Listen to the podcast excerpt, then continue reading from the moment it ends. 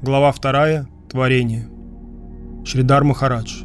В Ману Самхите 1.1.5.6 начало творения описывается так. До начала творения пограничная энергия Господа пребывала в равновесии. Татасха означает равновесие. Все было во тьме, все окутано невежеством. А лакшаном означает не поддающиеся оценке, то есть не было признаков, которые позволяли бы судить о природе материи. А прагьятом у науки нет ни малейшей возможности исследовать тот этап бытия. Можно лишь предполагать, что описываемые состояния сходны с погруженностью в глубокий сон. Это сравнение дает нам некоторое представление о том периоде. Материя как будто пребывала в глубоком сне. В то же время в недрах духовных сфер начинается движение. Оттуда идет свет. Этот свет видит те, кто обладает зрением. Он существовал и будет существовать вечно – Просто момент творения потенциально зрячие получают возможность воспринимать его. Они начинают видеть. Вслед за светом появляется вода.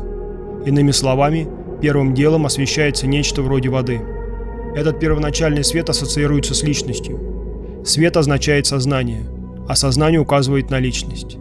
Свет – личность. Сначала дает рождение зрячим, тем, кто может воспринимать материю, затем порождает некую объективную стихию наподобие воды – она известна как Вираджа, причинная стихия. То, что на языке вайшнав называется брахмалока, мир сознания, представляет собой свет, а причинная стихия Вираджа – воду. Итак, мир сознания – это свет, а первая объективная реальность – вода. Затем в причинных водах, которые являются отражением этого света, сеются семена сознания.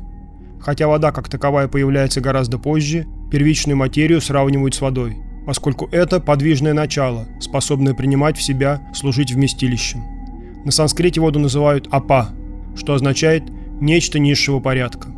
Так проходит низший этап творения. Затем, при соединении семян сознания и причинных вод, появляется новая стихия, которая называется махаттатва – энергия светосознания, смешанная с веществом материи. В результате такого смешения получается махаттатва – эта единая масса представляет собой общее эго, совокупную аханкару, махата аханкара. Махат-татва – это неразделенное эго, общее аханкара. В ходе дальнейшего развития эта единая стихия дробится на множество индивидуальных частичек. Так появляются индивидуальные эго. По мере того, как под воздействием сознания объективная стихия меняется, она проявляет себя в пяти основных элементах, которые можно видеть, обонять, слышать, пробовать на вкус и осязать пять фундаментальных стихий вместе и составляют то, что мы называем материей. Это пятиединое начало развивается в трех состояниях – сатва, раджа, тама – благость, страсть и невежество. Таким образом, эволюция происходит от тонкого к грубому. Эфир, звук, слух и ухо, воздух, вещество, прикосновение и кожа, огонь, цвет, зрение и глаз, вода, вкус, вкусовые ощущения и язык, земля, запах, обоняние и нос – в общей сложности получается 24 элемента. Эго, Я, три тонких элемента, Пракрити, Махаттатва и Аханкара, пять грубых элементов, пять чувств, пять объектов чувств и пять органов чувств. Так тонкое трансформируется в грубое, сознание преобразуется в материю. А когда по высшей воле ей снова суждено вернуться в небытие, этапы этой эволюции повторяются в обратном порядке. Грубые элементы растворяются в тонких. Материя постепенно переходит в более тонкие формы, пока, наконец, не достигает состояния прокрити, самой тонкой, первичной формы, напоминающей воду. Тогда индивидуальная душа, атма, сливается с брахманом, однообразной массой сознания. В Бхагавадгите 15.16 Кришна так описывает различные состояния духовной энергии. Есть два вида душ. Одни совершенны, неизменны и непогрешимы, другие подвержены падению. Последние обитают в материальном мироздании, тогда как непогрешимые живут в духовном мире – Дальше он говорит. «Я же превосхожу и совершенные, и несовершенные виды духовной энергии, к шару и акшару. Я Пурушоттама, Васудева, Парабрахман, высшая абсолютная истина. Моя власть распространяется на все сущее. В имени Васудевы и Пурушоттамы заключено все творение, вся Вайкунха и Галока. Душа, попадающая в царство Васудевы, обнаруживает, что и оно делится на разные области, уровни реальности, в зависимости от взаимоотношений с Абсолютом она оказывается среди совершенных живых существ, посвятивших себя жизни в вечном мире. Говоря о духовном мире, мы подразумеваем Вайкунху. Это мир сознательной, продуманной преданности.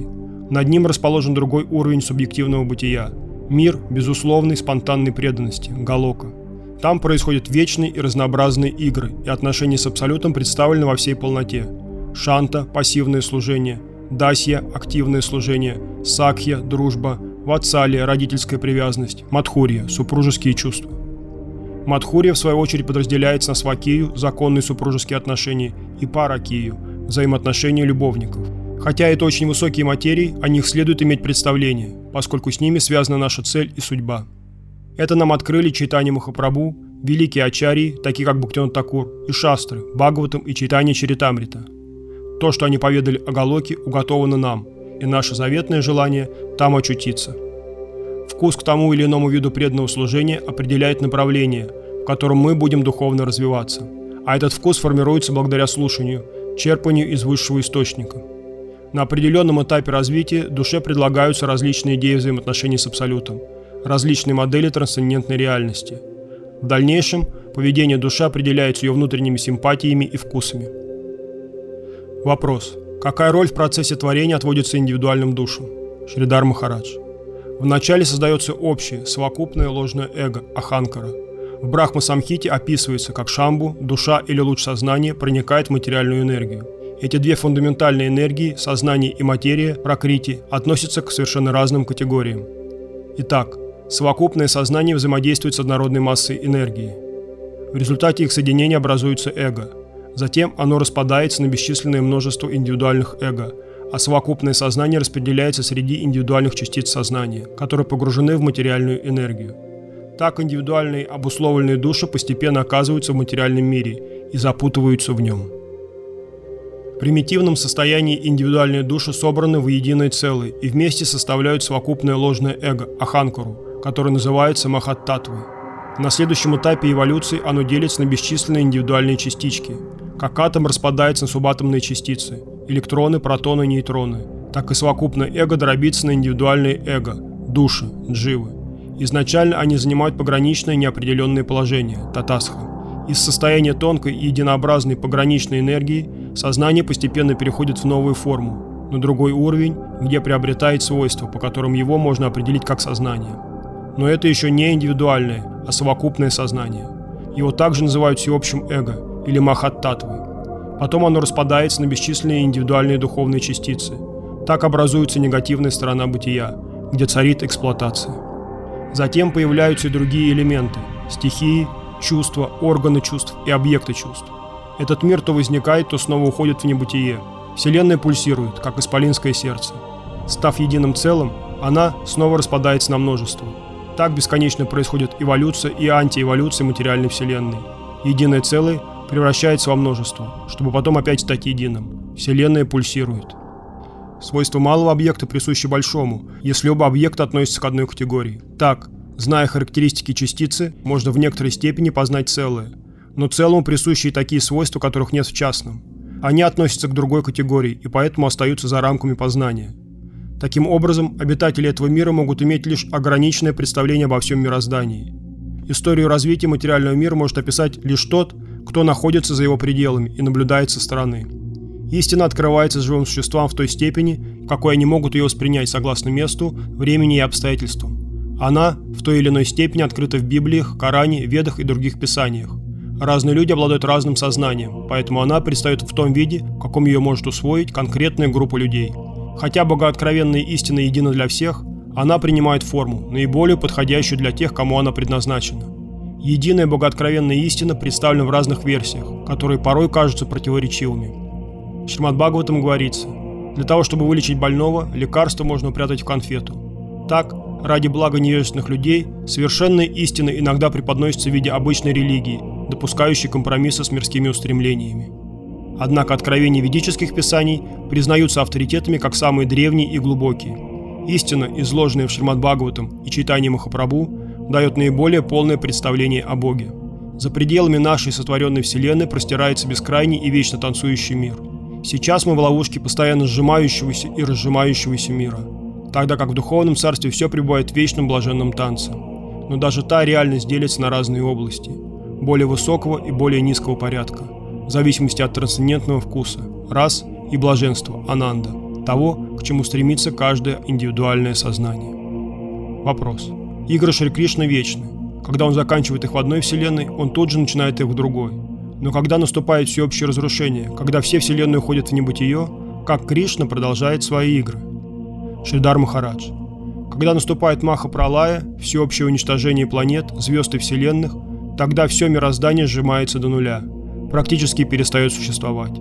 Останавливается всякое движение, все приходит в равновесие. Но духовный мир живет своей жизнью. Он не подвластен законам низшей реальности. Играм Кришны ничто не может помешать. Они происходят в вечности. Вопрос.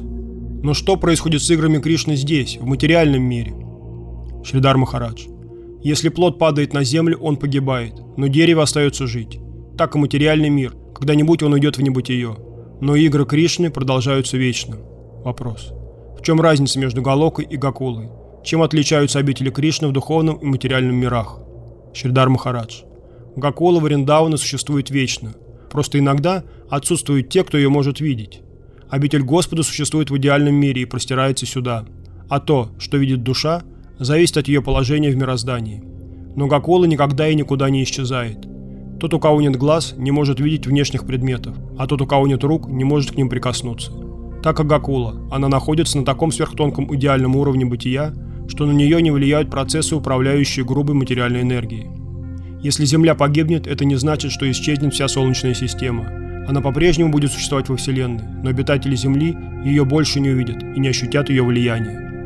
Гакула существует на другом уровне реальности, сверхтонкой области бытия. Ее не касаются творения, эволюции и уничтожения. Эта сверхтонкая энергия по своим свойствам напоминает эфир. При уничтожении Земли эфиру ничто не грозит. Он существует как внутри, так и вне ее пределов.